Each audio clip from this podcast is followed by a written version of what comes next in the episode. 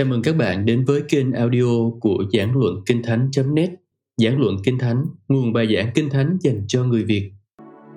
Loạt bài Di sản của một người giảng đạo Diễn giả David Paulson Phần 5 Chúng ta đang xét đến khía cạnh thuộc thể của việc giảng đạo trước. Và chúng ta đã xét đến khía cạnh thuộc thể của hội chúng rằng họ cần được thoải mái, họ cần nghe được. Bởi vì giảng đạo có nghĩa lý gì nếu người ta không nghe được? Và họ cần nhìn thấy được. Điều này cũng quan trọng không kém. Khi thiết kế các hội thánh, tôi thiết kế sao cho ai cũng nhìn được người giảng đạo một cách trực diện, mà không phải nhìn qua đầu ai đó. Điều này cũng rất quan trọng. Nhưng có một hai điều khác dành cho hội chúng. Hội chúng ngồi hình gì là lý tưởng nhất? Anh chị em đã bao giờ nghĩ đến điều đó chứ? Câu trả lời là nếu hội chúng dưới 20 người, thì 3 phần tư vòng tròn là hình dạng lý tưởng. Tôi đang nghĩ đến cách xếp ghế. Nên 3 phần tư vòng tròn với người giảng đạo ngồi đây là hình dạng lý tưởng cho dưới 20 người. Giữa 20 và 200, hình dạng lý tưởng là một nửa vòng tròn. Hôm nay chúng ta đang ngồi gần giống như vậy. Nhưng ở đây có hơn 200 người. Nên thực ra chúng ta đang hướng đến hình thứ ba. Hình thứ ba là một phần tư vòng tròn. Hình thế này. Nếu đã đến trung tâm Minmit tại Guildford, thì bạn sẽ thấy hội chúng ngồi theo hình đó và cần đến cái hình thu lại thế này. Vậy là dưới 20 người, 3 phần tư vòng tròn. Người giảng ngồi đây. 20 đến 200 người, nửa vòng tròn. Với người giảng ngồi đây. Cái khó là ở hai đầu hơi xa một chút với số người đông hơn thì một phần tư vòng tròn là hình dạng lý tưởng. Đã có ghế rồi, thì bạn có thể sắp xếp hội chúng ở một mức độ nào đó, rồi còn tùy xem tòa nhà ra sao nữa. Nhưng đó là những hình dạng lý tưởng để giảng cho một hội chúng. Giờ thì hãy nói đến cơ thể của người giảng. Cơ thể của người giảng rất quan trọng với việc giảng luận. Đầu tiên là giọng nói. Giọng nói là một trong những nhạc cụ tinh xảo nhất mà Đức Chúa Trời từng tạo ra. Và nó là phương tiện của người giảng đạo. Tôi không thể giảng cho anh chị em nếu thiếu giọng nói. Nhưng có nhiều người giảng đạo không nhận ra rằng giống như bạn phải tập dùng bất cứ nhạc cụ nào, guitar hay piano hay bất cứ nhạc cụ nào khác, bạn cũng phải tập dùng giọng của mình. Và giọng nói rất quan trọng. Đó là điều quan trọng nhất về cơ thể của người giảng đạo. Và có những sai lầm mà người giảng đạo rất hay mắc phải. Một sai lầm rất phổ biến là giảng bằng vòng miệng sau. Giảng bằng vòng miệng sau nghe rất dè dặt, không phát rõ tiếng lắm. Thế mà bao nhiêu người giảng bằng vòng miệng sau? Ở trường đại học, mỗi kỳ chúng tôi đều có một thầy đến dạy riêng cho từng người trong vòng nửa tiếng. Và điều đầu tiên thầy dạy tôi là nói bằng vòng miệng trước, để câu từ ra từ ngay trước và không nói đựng trong họng. Riêng người Đức có giọng nặng về yết hầu ở cuống họng. Không biết anh chị em có để ý không? Họ thấy rất khó giảng bằng vòng miệng trước. Nhưng tôi để ý thấy khi Đức Thánh Linh chiếm ngự ai đó, Ngài thật sự mở to miệng họ ra và tiếng nói phát ra từ vòng trước. Sai lầm phổ biến khác mà người giảng mắc phải là hạ giọng ở cuối câu. Bạn đã bao giờ nghe những người giảng đạo nói kiểu đó chứ? Cứ đến cuối câu là nhỏ dần, như có ai đó ngồi chỉnh âm và vặn nhỏ xuống ở mọi câu vậy. Thật lạ là bao nhiêu người phá hỏng sự giảng luận của mình bằng giọng nói của mình. Nếu giọng bạn quá cao, Margaret Thatcher trong giai đoạn đầu sự nghiệp chính trị của bà có cái giọng quá cao và the thế. Nghe như kiểu lúc nào bà ấy cũng kêu ca luôn ấy. Có những người đã giúp bà kiểm soát và hạ giọng xuống được. Và bà đã cải thiện giọng nói rất nhiều. Nếu giọng bạn quá cao và bạn cứ nói mãi cái tông đấy, thì người ta nghe sẽ rất mệt khi cứ phải nghe cái giọng the thế đó. Khi kêu ca về điều gì đó, thì bạn có xu hướng nâng tông giọng lên, đúng không? Nên hạ giọng là một điều quan trọng nữa. Nhưng quan trọng nhất là đưa sự đa dạng vào cho giọng nói của mình. Sao cho bạn không nói ở mỗi một tông với cái giọng đều đều, xong cứ nói ở cây tông đấy trong cả bài giảng. Đến cuối bài thì người ta mệt lắm, mệt cả người vì nghe kiểu đó. Và giọng của bạn là một công cụ tuyệt vời. Nó có thể truyền tải rất nhiều cảm xúc, suy nghĩ và con người bên trong của bạn. Đó là một giọng nói mà Đức Chúa Trời muốn sử dụng. Nhưng tôi khuyên một số người giảng đạo tìm một người luyện thanh để họ dạy cho đôi chút. Nếu muốn giảng cả đời, thì bạn hãy học cách sử dụng giọng nói của mình. Đôi khi lời nói thì thường hay, nhưng nhạc lại dở. Nhờ nguyên âm mà người ta biết bạn đến từ đâu.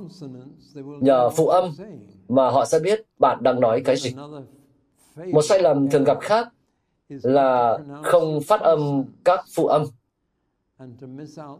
nuốt âm đi mất trong tiếng Anh và cứ nghĩ là người ta biết mình đang nói cái gì. Nhưng nhờ phụ âm mà người ta sẽ nghe bạn. Nhưng nhờ nguyên âm, bạn sẽ biết người ta đến từ đâu. Vì tiếng địa phương ở hết trong nguyên âm. Có lẽ bạn thấy tôi có âm A rất ngắn. Tôi không nói là ra với người ta, mà là ra với người ta. Bạn có bao giờ để ý thấy không? Vì tôi là người miền Bắc. Anh chị em có thể biết tôi là người miền Bắc bằng âm A ngắn của tôi. Tôi đến từ Newcastle, chứ không phải Newcastle. Nên âm A của tôi lúc nào cũng ngắn. Và tôi phải dập cái tiếng địa phương của mình đi. Tôi không nói nhiều lắm, nhưng có anh người Tynaside gọi vui là dân Grodia giảng về việc bước vào xứ hứa. Và ông ta nói, rồi sẽ quậy ra bảo dân Israel bữa mai cho sang rổ đánh chiếm đất hay. Vâng, nếu đi đâu tôi cũng giảng kiểu đó, thì sự nghiệp giảng đạo coi như xong. Nên nếu bạn nói tiếng địa phương hoặc giảng đọc vùng biển, thì hãy tìm cách mà khắc phục. Và Chúa sẽ cho bạn chạm tới nhiều nơi hơn. Còn gì nữa không nhỉ? Lẩm bẩm. Lẩm bẩm, lẩm bẩm thế này thì ai mà nghe được. Thế mà bao nhiêu người làm như thế? Những người khác thì lúc nào cũng la hét. Hãy nói nhỏ, to, cao, thấp cho đa dạng. Nếu không thì làm sao trách dân sự ngủ gật được? Giọng nói của bạn là một món quà tuyệt vời từ Đức Chúa Trời. Nhưng hãy sử dụng nó cho đúng cách. Thì cái điều đó không phải là khả năng tự nhiên. Bạn có thể có khiếu âm nhạc, nhưng bạn vẫn phải học chơi một nhạc cụ nào đó. Thế còn đôi mắt của người giảng đạo thì sao? Một phần rất rất quan trọng của việc truyền đạt là qua ánh mắt. Tôi cố gắng nhìn mỗi người một lần trong suốt bài giảng. Chiều nay tôi thấy khó nhìn những người phía ngoài này và vài người phía ngoài kia. Còn lại thì tôi luôn cố gắng nhìn. Vì tôi muốn anh chị em cảm thấy tôi đang nói với anh chị em. Và giao tiếp bằng mắt là điều rất quan trọng. Cho nên chuẩn bị ghi chú thay cho bản chép lời là một điều rất hữu ích. Vì nếu có thể giảng chỉ từ ghi chú thôi, thì bạn có thể dành 90% thời gian để nhìn vào những người mà mình đang cố gắng truyền đạt. Nếu không thì bạn chỉ dán mắt vào đây, đọc chữ thôi. Sau giọng nói thì tôi nghĩ phần mắt là quan trọng nhất của một người giảng đạo. Tôi biết những người giảng đạo rất thích nhìn lòng trắng của dân sự ngồi dưới. Anh chị em biết ý tôi muốn nói gì rồi. hãy dùng đôi mắt cũng như giọng nói vì Chúa đã ban chúng cho bạn để sử dụng. Tôi cho rằng một trong những biểu cảm thường gặp nhất của mình là hỏi bạn điều gì đó. Để làm thế thì tôi nhớn mày lên. Tôi biết mình có thói quen xấu là liên tục làm vậy. Nhìn vào người ta rồi, anh chị em hiểu không? Anh chị em thấy không? Anh chị em nắm được không? Nhưng tôi đang cố gắng sửa đây. Biết đâu có ngày tôi sửa được. Gương mặt cũng là một công cụ tuyệt vời đúng không? Những cơ trên khuôn mặt bạn có rất nhiều cơ riêng biệt và bạn có thể biểu lộ gần như mọi thứ. Bạn có thể bộc lộ sự sợ hãi, kinh hoàng hoặc vui mừng. Gương mặt bạn là một công cụ hữu dụng tuyệt vời. Nên đừng ngại để người ta thấy những gì bạn cảm thấy trong lòng. Một lời khen, tôi tin là vậy, từ một thành viên trong cao đoàn dành cho tôi là David à, tôi chưa bao giờ thấy ông giảng mà không rơm rớm nước mắt.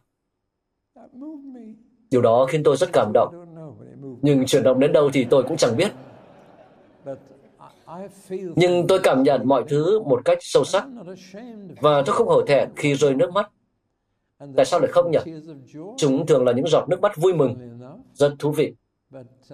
Nhưng đừng ngại bộc lộ cảm xúc của mình. Chúng bộc lộ qua gương mặt. Gương mặt cũng là nơi vinh quang của Chúa xuất hiện. Shekinah. Cho nên, xét trên một khía cạnh, thì các bạn đều tìm vinh quang ở đây, còn tôi lại đang tìm khắp dưới kia. Tôi nghĩ là thật tiếc khi chúng ta không thể nhìn mặt nhau trong hội thánh, vì vinh quang Chúa không bao giờ xuất hiện ở sau gáy. Bạn có để ý thấy không? Nên khi bạn ngồi dưới hay ngồi sau một ai đó, thì bạn không hề thấy vinh quang. Là người giảng đạo, tôi có thể thấy vinh quang khi điều đó xuất hiện trên gương mặt bạn. Tâm trí bạn không thể chấp nhận được, nhưng hãy để cảm xúc bộc lộ ra. Bạn vui thì cứ bộc lộ ra. Bạn buồn cũng hãy bộc lộ ra. Vì trước đó tôi đã bảo rằng chúng ta cần giúp người ta cảm nhận được lời Chúa. Và nếu người giảng đạo không cảm nhận được, thì hội chúng chắc chắn cũng không cảm được. Thế còn đôi tay thì sao? Tuần trước có một diễn giả tại Jerusalem. Nguyện Chúa ban phước cho anh ấy. Tôi đã cảm ơn anh ấy vì bài phát biểu cực hay. Một trong những bài hay nhất mà tôi từng nghe. Nhưng tôi bảo, tại sao anh thách thức tấm lòng của chúng tôi nhiều như vậy, nhưng mà lại xỏ tay trong túi? Và anh ấy nói với chúng tôi những điều hệ trọng nhất trong bộ dạng thế này. Tôi bảo, ngôn ngữ hình thể của anh trái ngược hoàn toàn với những gì anh đang nói. Đôi tay lại là một bộ phận biểu cảm tuyệt vời trên cơ thể chúng ta. Nhưng việc xỏ tay trong túi nói lên rằng chuyện này bình thường ấy mà, không quan trọng lắm đâu. Tôi thật sự thấy mình được dẫn dắt để cho người anh em này biết và anh ấy đã vui vẻ tiếp nhận. Vì tôi đã vui vẻ góp ý. Tôi nói anh biết không, anh cho chúng tôi một bài phát biểu tuyệt vời, rất thấm thía. Anh ấy thật sự thách thức chúng tôi ở mức độ rất sâu sắc. Nhưng làm vậy mà xỏ tay trong túi chỉ làm cho mọi thứ trở nên bình thường. Tôi biết là thời nay người ta thích sủng xã, nhưng khi động đến những vấn đề hệ trọng, anh ấy đang nói đến sự phán xét đối với cơ đốc nhân. Và đó là một chủ đề rất hệ trọng. Thế mà toàn bộ tư thế của anh ta lại trái ngược hoàn toàn. Tôi đã thấy nhiều người giảng đạo để tay không đúng chỗ. Một anh giảng đạo mà hai vợ chồng tôi đều biết, chỉ có mỗi một động tác thế này để nhấn mạnh bất cứ điều gì. Đó là động tác duy nhất của anh ấy. Rồi một người khác, tay lúc nào cũng run run. Và điều đó cực kỳ gây phân tán. Nếu tay bạn không hợp tác, thì hãy để chúng sang hai bên. Nhưng đôi tay có thể kêu gọi người ta. Đôi tay có thể biểu lộ rất nhiều điều. Bạn thấy đó, cơ thể cũng đang giảng. Chúng ta phải nhận ra điều đó và sử dụng mọi bộ phận trên cơ thể của mình. Chân chúng ta thì sao? Vâng, hôm nay tôi không hề dùng đến chân, nhưng thực ra tôi cũng không bao giờ dùng đến. Tôi không chịu được những người giảng đạo mà bạn cứ phải nhìn kiểu này. Bạn có biết ai như thế không? Nó đã trở thành cái mốt kể từ khi các nhà truyền giảng truyền hình Mỹ bắt đầu đi qua đi lại để thể hiện sự sống động một cách trực quan hay gì đó. Nhưng tôi không bao giờ quên được lời một luật sư, một luật sư tranh tụng hàng đầu tại London. Và anh ta nói với tôi thế này, hãy để ý một luật sư bảo chữa khi anh ta tóm tắt trước bồi thẩm đoàn. Nếu có lập trường vững chắc, nếu chắc chắn rằng người bị cáo vô tội, thì chân anh ta đứng một chỗ. Còn nếu không có lập trường vững chắc, thì chân anh ta đi qua đi lại. Và tôi không bao giờ quên lời đó. Vâng, khi giảng, tôi có lập trường vững chắc, và tôi muốn dân sự biết là mình đang rất chắc chắn. Nếu bạn biết điều đó, kể cả khi không ngồi, khi tôi đứng thì chân tôi vẫn đứng im và ở nguyên một chỗ, vì tôi đang trình bày một lập trường vững chắc 100%. Tôi không muốn sự thiếu chắc chắn lên tiếng. Đừng coi đó là lời chỉ trích với người giảng đạo của bạn, nếu ông ấy hay đi qua đi lại. Nhưng tôi nghĩ là ông ấy không làm vậy thì hơn, vì nhiều khi điều đó đồng nghĩa với việc bạn quay mặt khỏi một phần của hội chúng. Bạn quay sang bên này là quay mặt khỏi nửa bên kia. Bạn đi lên đi xuống, thì hội chúng như ngồi xem quần vợt luôn.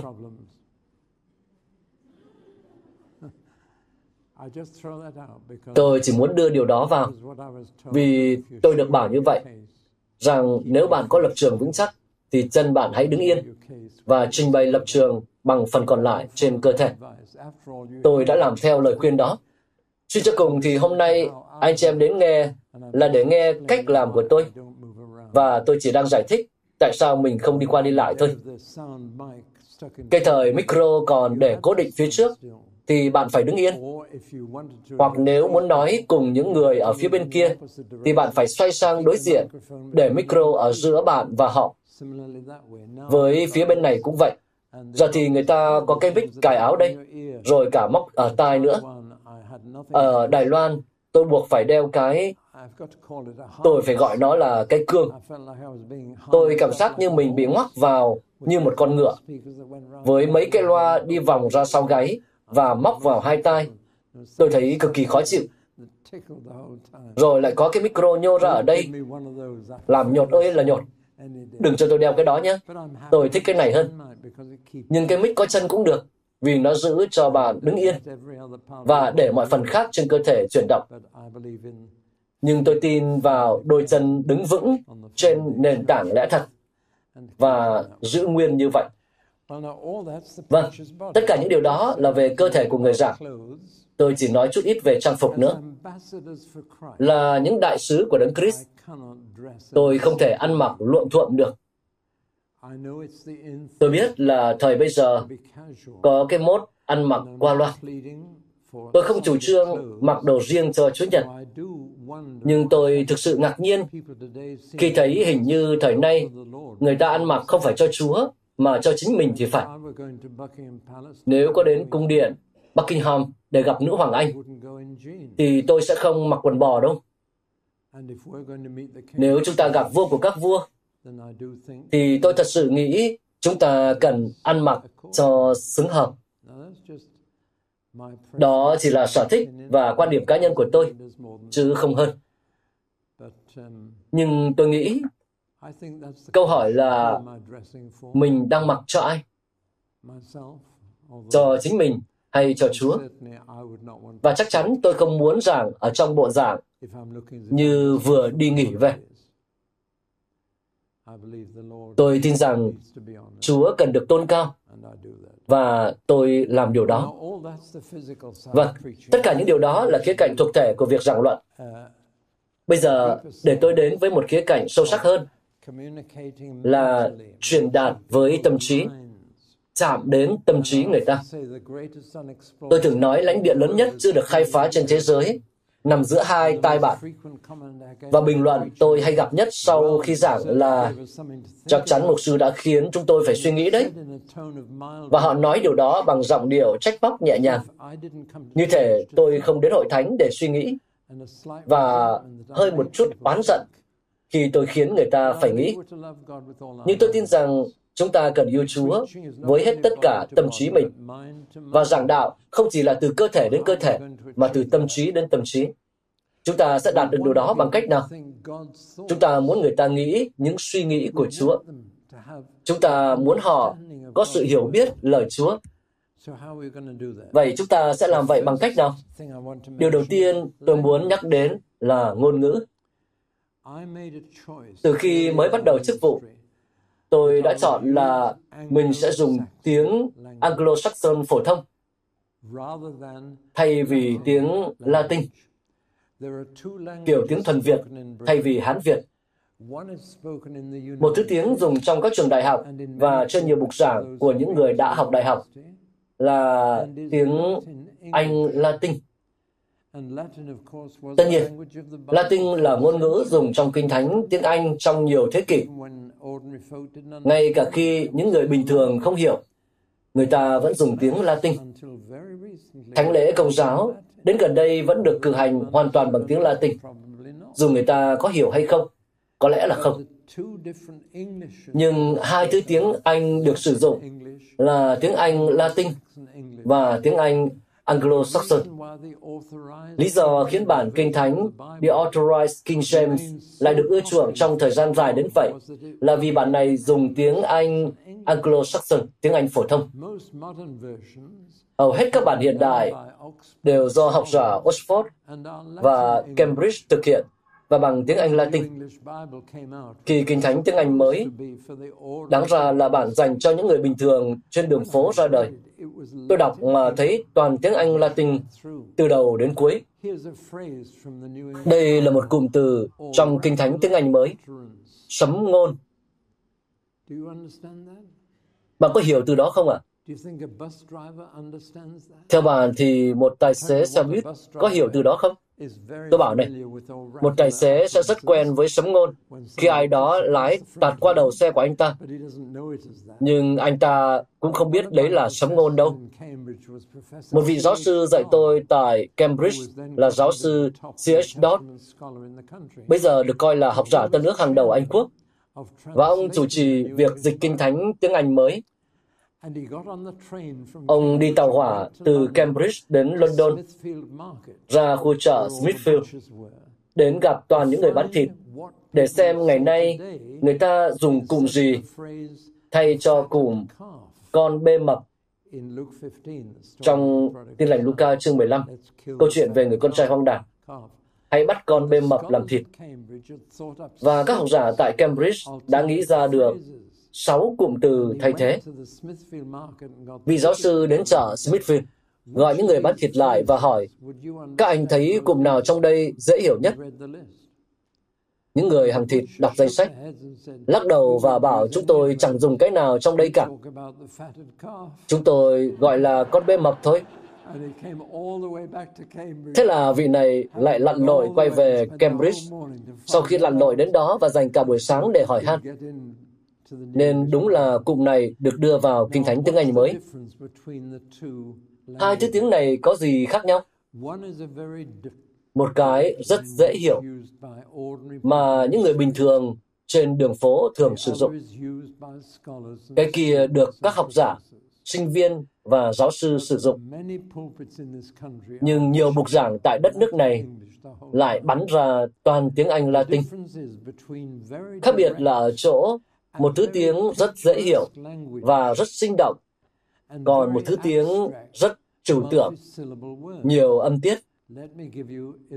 Để tôi minh họa cho bạn. Trời đất, thiên địa, một cái là kiểu Anglo-Saxon, một cái là kiểu Latin. Bản kinh thánh Authorized dùng tiếng Anglo-Saxon. Một cái thành xây trên núi thì không thể bị che khuất được. Những từ ngữ ngắn và đơn giản, ngôn ngữ giàu hình ảnh, bạn có thể hình dung ra. Còn một đô thị trên địa thế cao chẳng tài nào ẩn khuất. Đó là tiếng Anh Latin. Bạn bắt đầu cảm nhận được điều này chứ? Tân ước được viết bằng tiếng Hy Lạp. Chắc chắn là bạn biết điều này. Nhưng có hai loại tiếng Hy Lạp. Có tiếng Hy Lạp Koine là ngôn ngữ của đường phố, phổ thông. Rồi có tiếng Hy Lạp cổ, thứ tiếng của các học giả Hy Lạp. Và Tân ước được viết bằng tiếng Hy Lạp Koine. Đó là ngôn ngữ của đường phố với những từ ngữ ngắn.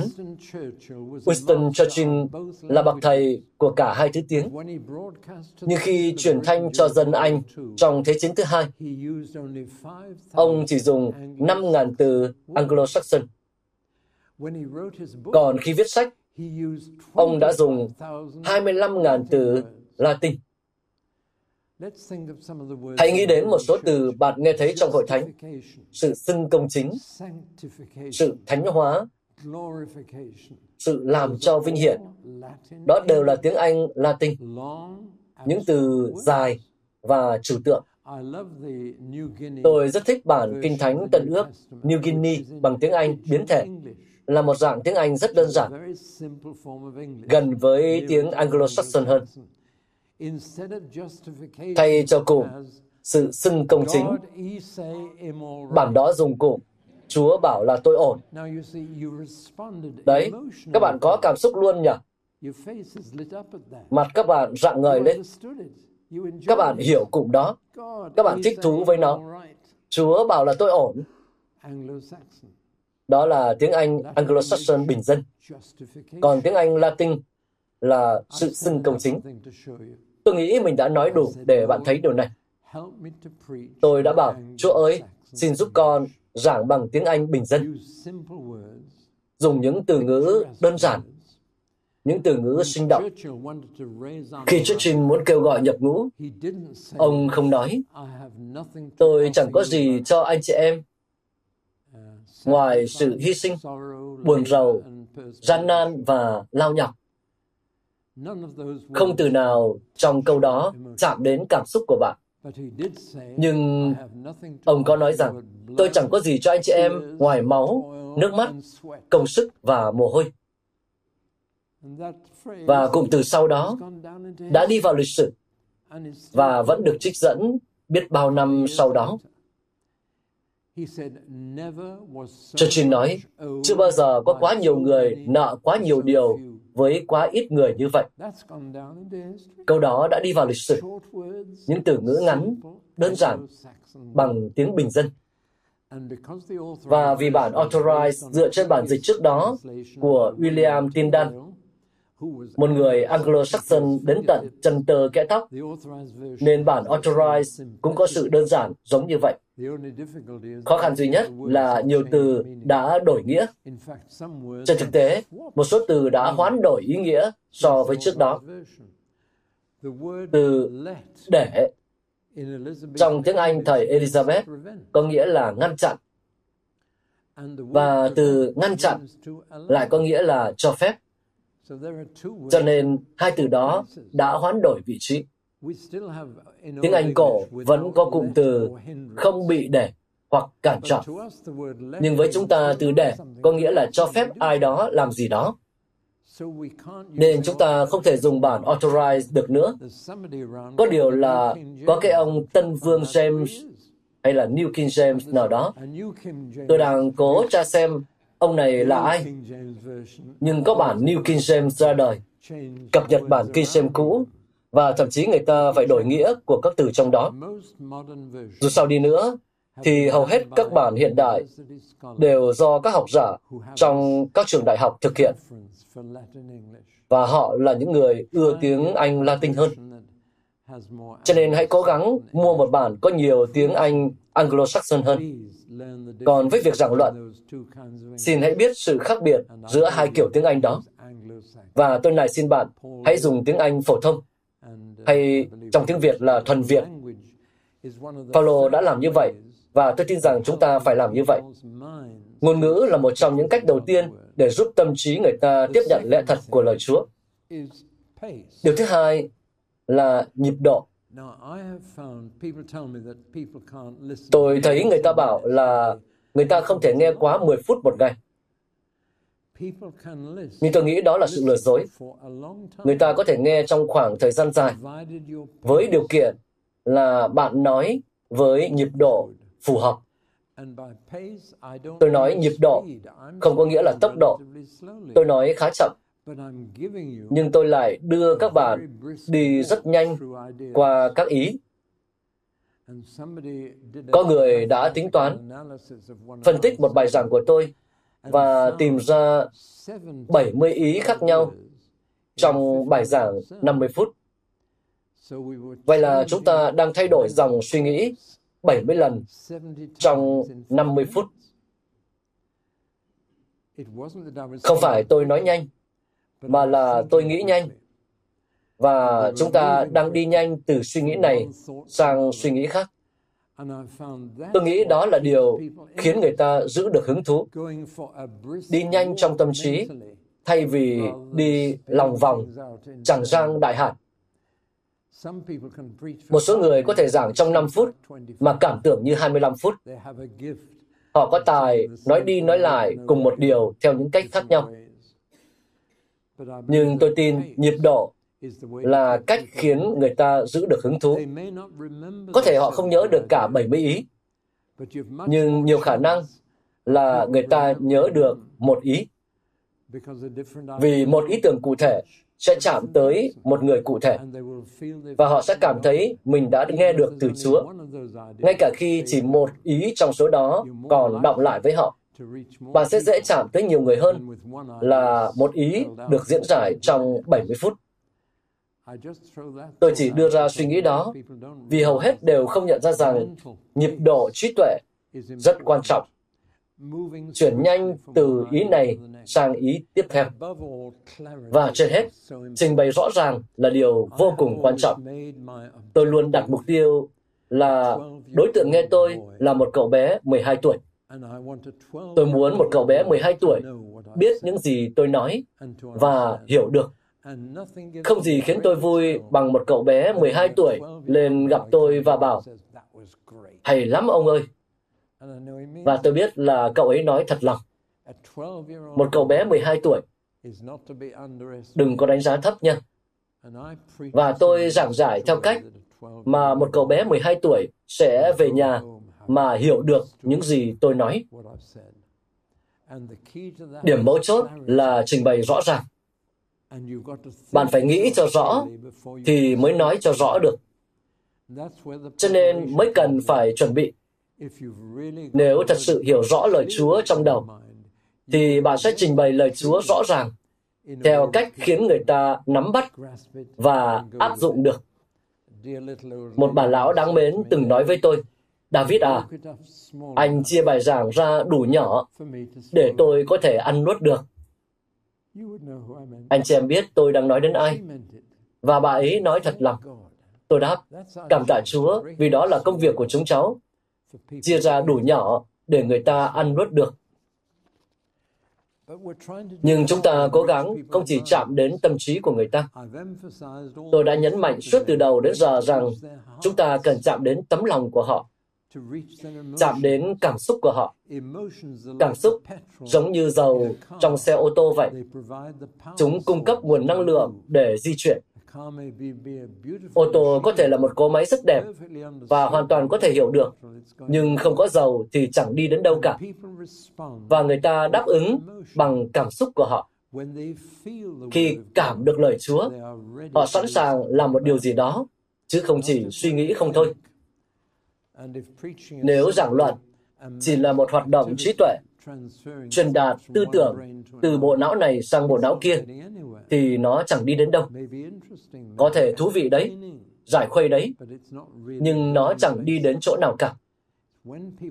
Nhưng khi tấm lòng người ta được chạm đến, cho nên tôi mới nhấn mạnh rằng khi chuẩn bị, nếu bạn trở nên hứng thú, bạn được đụng chạm và cảm động, thì bạn sẽ dễ nhận được phản ứng tương tự từ dân sự hơn nhiều. Làm thế không phải là điều khiển, dù có thể là như vậy, Làm thế không phải là diễn xuất, dù có thể là như vậy. Nhưng diễn xuất không bao giờ thay thế được cảm xúc thật. Và tôi nghĩ điều khiển cảm xúc của người ta bằng những chuyện ủy mị là không trung thực. Nhưng nếu bạn thật sự cảm thấy như vậy, thì chia sẻ cảm xúc của mình với người khác không phải là điều khiển họ. Rất nhiều phần trong Kinh Thánh tràn chứa cảm xúc.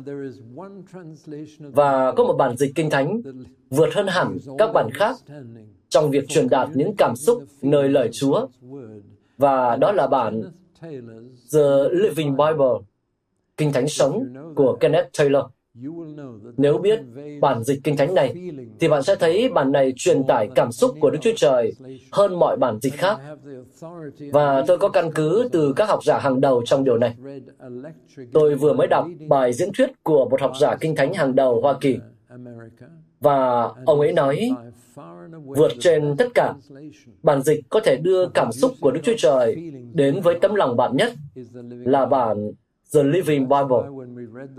Cho nên khi đọc Kinh Thánh từ đầu tới cuối tại miền Mít, chúng tôi mới dùng bản dịch này. Bản này khiến người ta dễ đọc hơn và dễ đáp ứng hơn nhiều.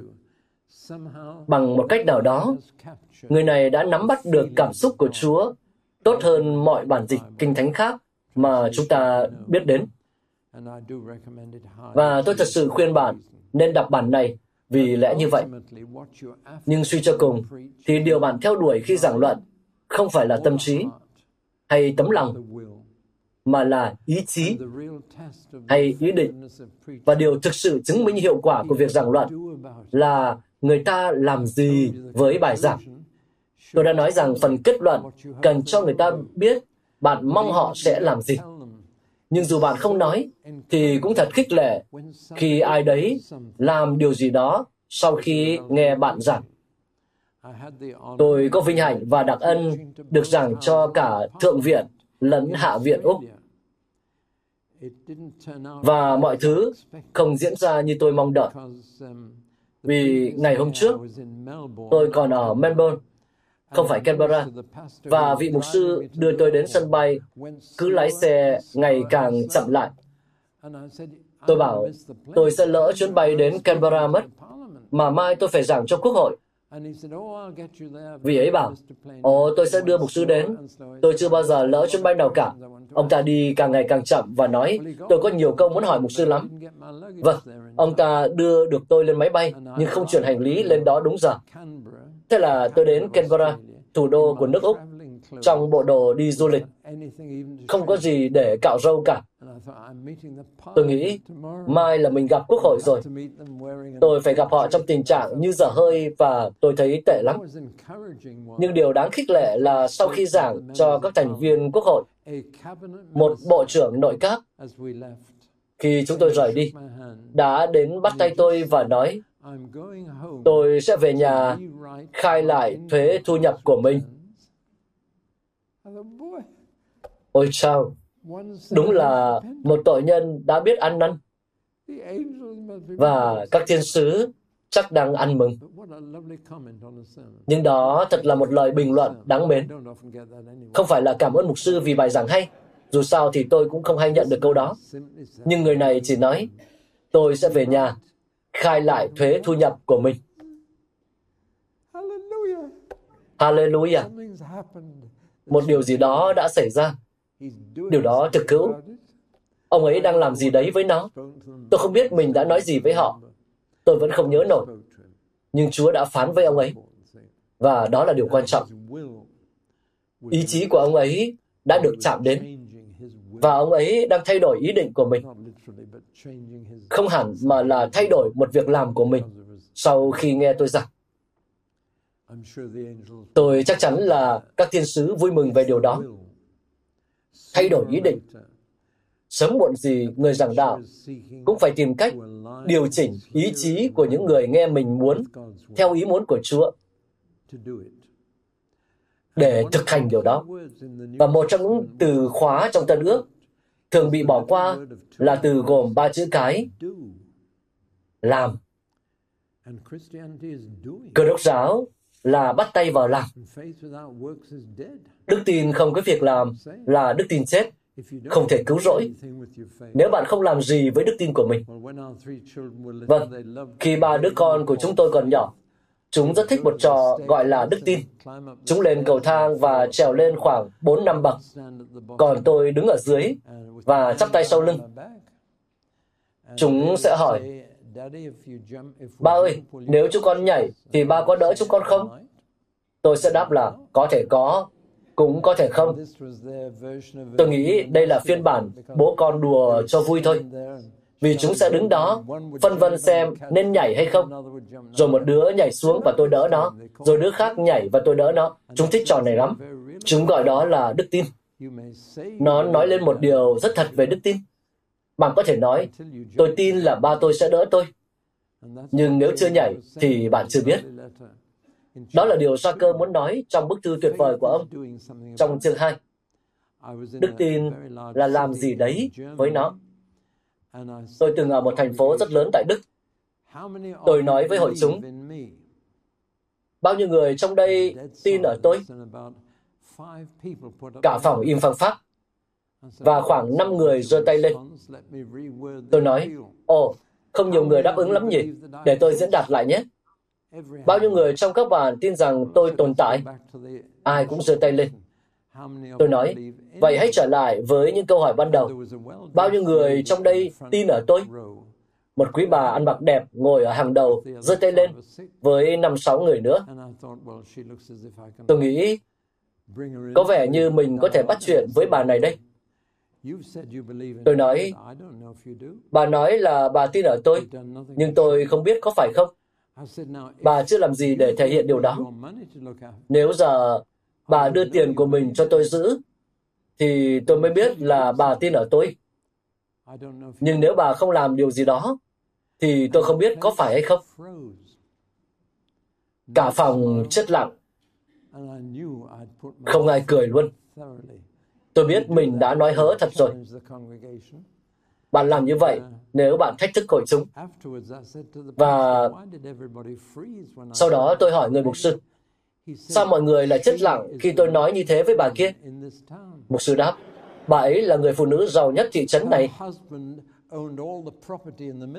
Chồng bà ấy sở hữu mọi tài sản ở trung tâm thị trấn. Ông ấy qua đời và để lại mọi thứ cho bà ấy. Bà ấy là nữ triệu phú theo đúng nghĩa đen. Ông lại bảo để tôi giữ tiền cho bà, thì tôi mới biết là bà tin ở tôi.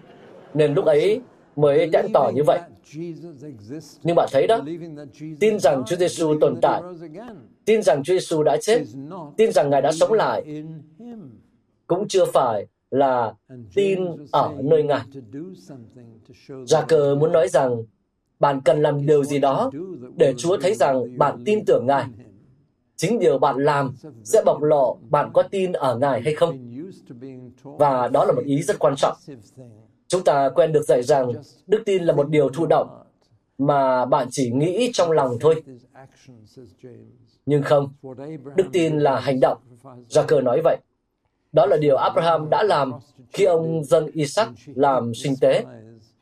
Đó là điều kỵ nữ Rahab đã làm khi bà che giấu các thám tử Israel tại Jericho. Đức tin là tin cậy và vâng phục Chúa.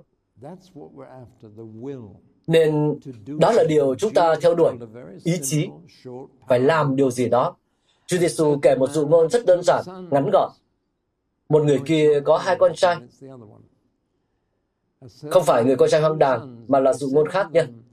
Một người kia có hai con trai và ông bảo họ, hãy đi làm trong vườn nho của cha.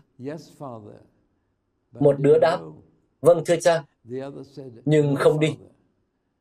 Còn đứa kia nói, con không đi, rồi lại đi.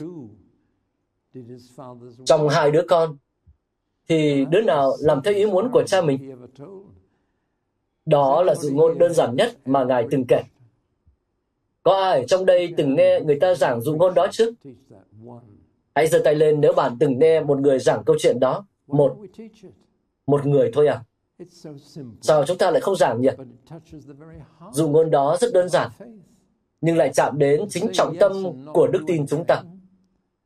Nói vâng mà không làm gì thì trái ngược hoàn toàn với nói không rồi lại làm. Và Chúa Giêsu muốn nói rằng điều cha quan tâm không phải là điều ngươi nói, mà là điều ngươi làm. Từ làm xuất hiện xuyên suốt Tân ước. Đức tin trong Tân ước là chuyện làm hay không. Đức tin chủ động, chứ không thụ động. Đó không phải là điều anh nghĩ ở bên trong, mà là điều anh làm ra bên ngoài, với những gì anh nghĩ bên trong. Vâng, tôi đã kể xong câu chuyện này. Chỉ là tôi phải nói một điều cuối cùng thế này. Người giảng đạo không thể cáo trách người ta về tội lỗi, sự công chính hay sự phán xét, bởi vì đó là công việc của Đức Thánh Linh. Vì vậy, ngay cả khi bạn đã chuẩn bị kỹ càng, đã áp dụng tất cả những điều tôi đã nói từ trước đến giờ, nhưng nếu không có Đức Thánh Linh, thì bạn sẽ chẳng đi đến đâu trong sự giảng luận, trừ khi bạn lệ thuộc vào Ngài để Ngài làm công việc của Ngài với những gì bạn nói. Vì vậy, từ đầu đến cuối sự giảng luận, bạn cần hoàn toàn lệ thuộc vào Đức Thánh Linh. Đấng dạy bạn ý nghĩa của phân đoạn Kinh Thánh, giúp bạn có thể nói điều đó ra, và trên hết là dùng lời bạn nói để cáo trách người ta. Thuyết phục tâm trí của họ là một chuyện, cáo trách họ lại là chuyện khác. Và sẽ thật rộn ràng vui sướng khi Đức Thánh Linh làm công việc của Ngài. Một nhà giảng đạo nổi tiếng đang xuống khỏi bục giảng và một người bảo ông ấy rằng đó là một bài giảng tuyệt vời. Ông mau miệng đáp, ma quỷ vừa bảo tôi như vậy đó. Ma quỷ rất thích những bài giảng tuyệt vời nếu chúng không dẫn đến đâu cả. Nếu chúng khiến người ta chỉ khuây khỏa, khiến họ thích thú thôi. Điều ông ấy muốn thấy là sự cáo trách. Và sự cáo trách đến khi bạn hoàn toàn được thuyết phục về ba thực tế đơn giản. Tội lỗi, sự công chính và sự phán xét. Bạn không thể cáo trách người ta về điều đó, nói theo cách của con người. Bạn có thể áp dụng mọi tài hùng biện hay nhất thế giới, nhưng chỉ Đức Thánh Linh mới có thể dùng lời bạn nói để sản sinh ra ba sự cáo trách này nơi những người nghe bạn. Và chính ba sự cáo trách ấy sẽ dẫn đến điều gì đó. Nên mọi sự giảng luận đều là một trận chiến thuộc linh. Và ma quỷ ghét sự giảng luận. Đó là một điều mà hắn muốn ngăn chặn trong hội thánh. Và hắn đang khá thành công đó. Người ta đồn rằng dân sự không nghe giảng đâu. Nói vậy là dối trá nhưng ma quỷ là cha của sự dối trá. Và người ta nói rằng đối thoại là điều dân sự muốn. Họ muốn thảo luận điều này, điều kia. Tôi chỉ bảo, lôi cái ngu dốt của mình ra thì có ích gì đâu. Chúng ta cần lẽ thật. Và từ rao giảng trong Tân ước có nghĩa là công bố, nói cho người ta biết tin tốt lành. Chúng ta là những người báo tin. Chúng ta không đến để tranh luận hay thảo luận, Tuy chúng ta nên lắng nghe các câu hỏi và trả lời chúng một cách thỏa đáng, để người ta biết lý do tại sao trong chúng ta có niềm hy vọng. Nhưng giảng luận không phải là đối thoại, mà là độc thoại.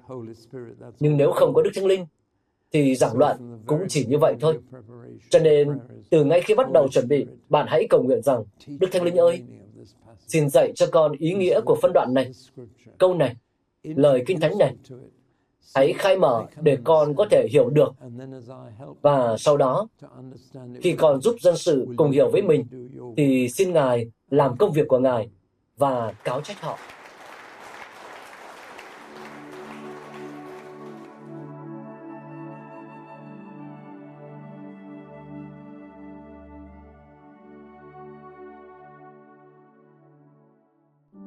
Các bạn vừa xem trích đoạn bài giảng được phát trên kênh YouTube podcast của giảng luận kinh thánh kênh nhằm cung cấp cho các tín hữu và tôi tớ Chúa người Việt những bài giảng được chọn lọc của các diễn giả kinh điển trong những thời đại khác nhau. Để biết thêm thông tin về chúng tôi, xin vui lòng truy cập trang web giảng luận kinh thánh.net.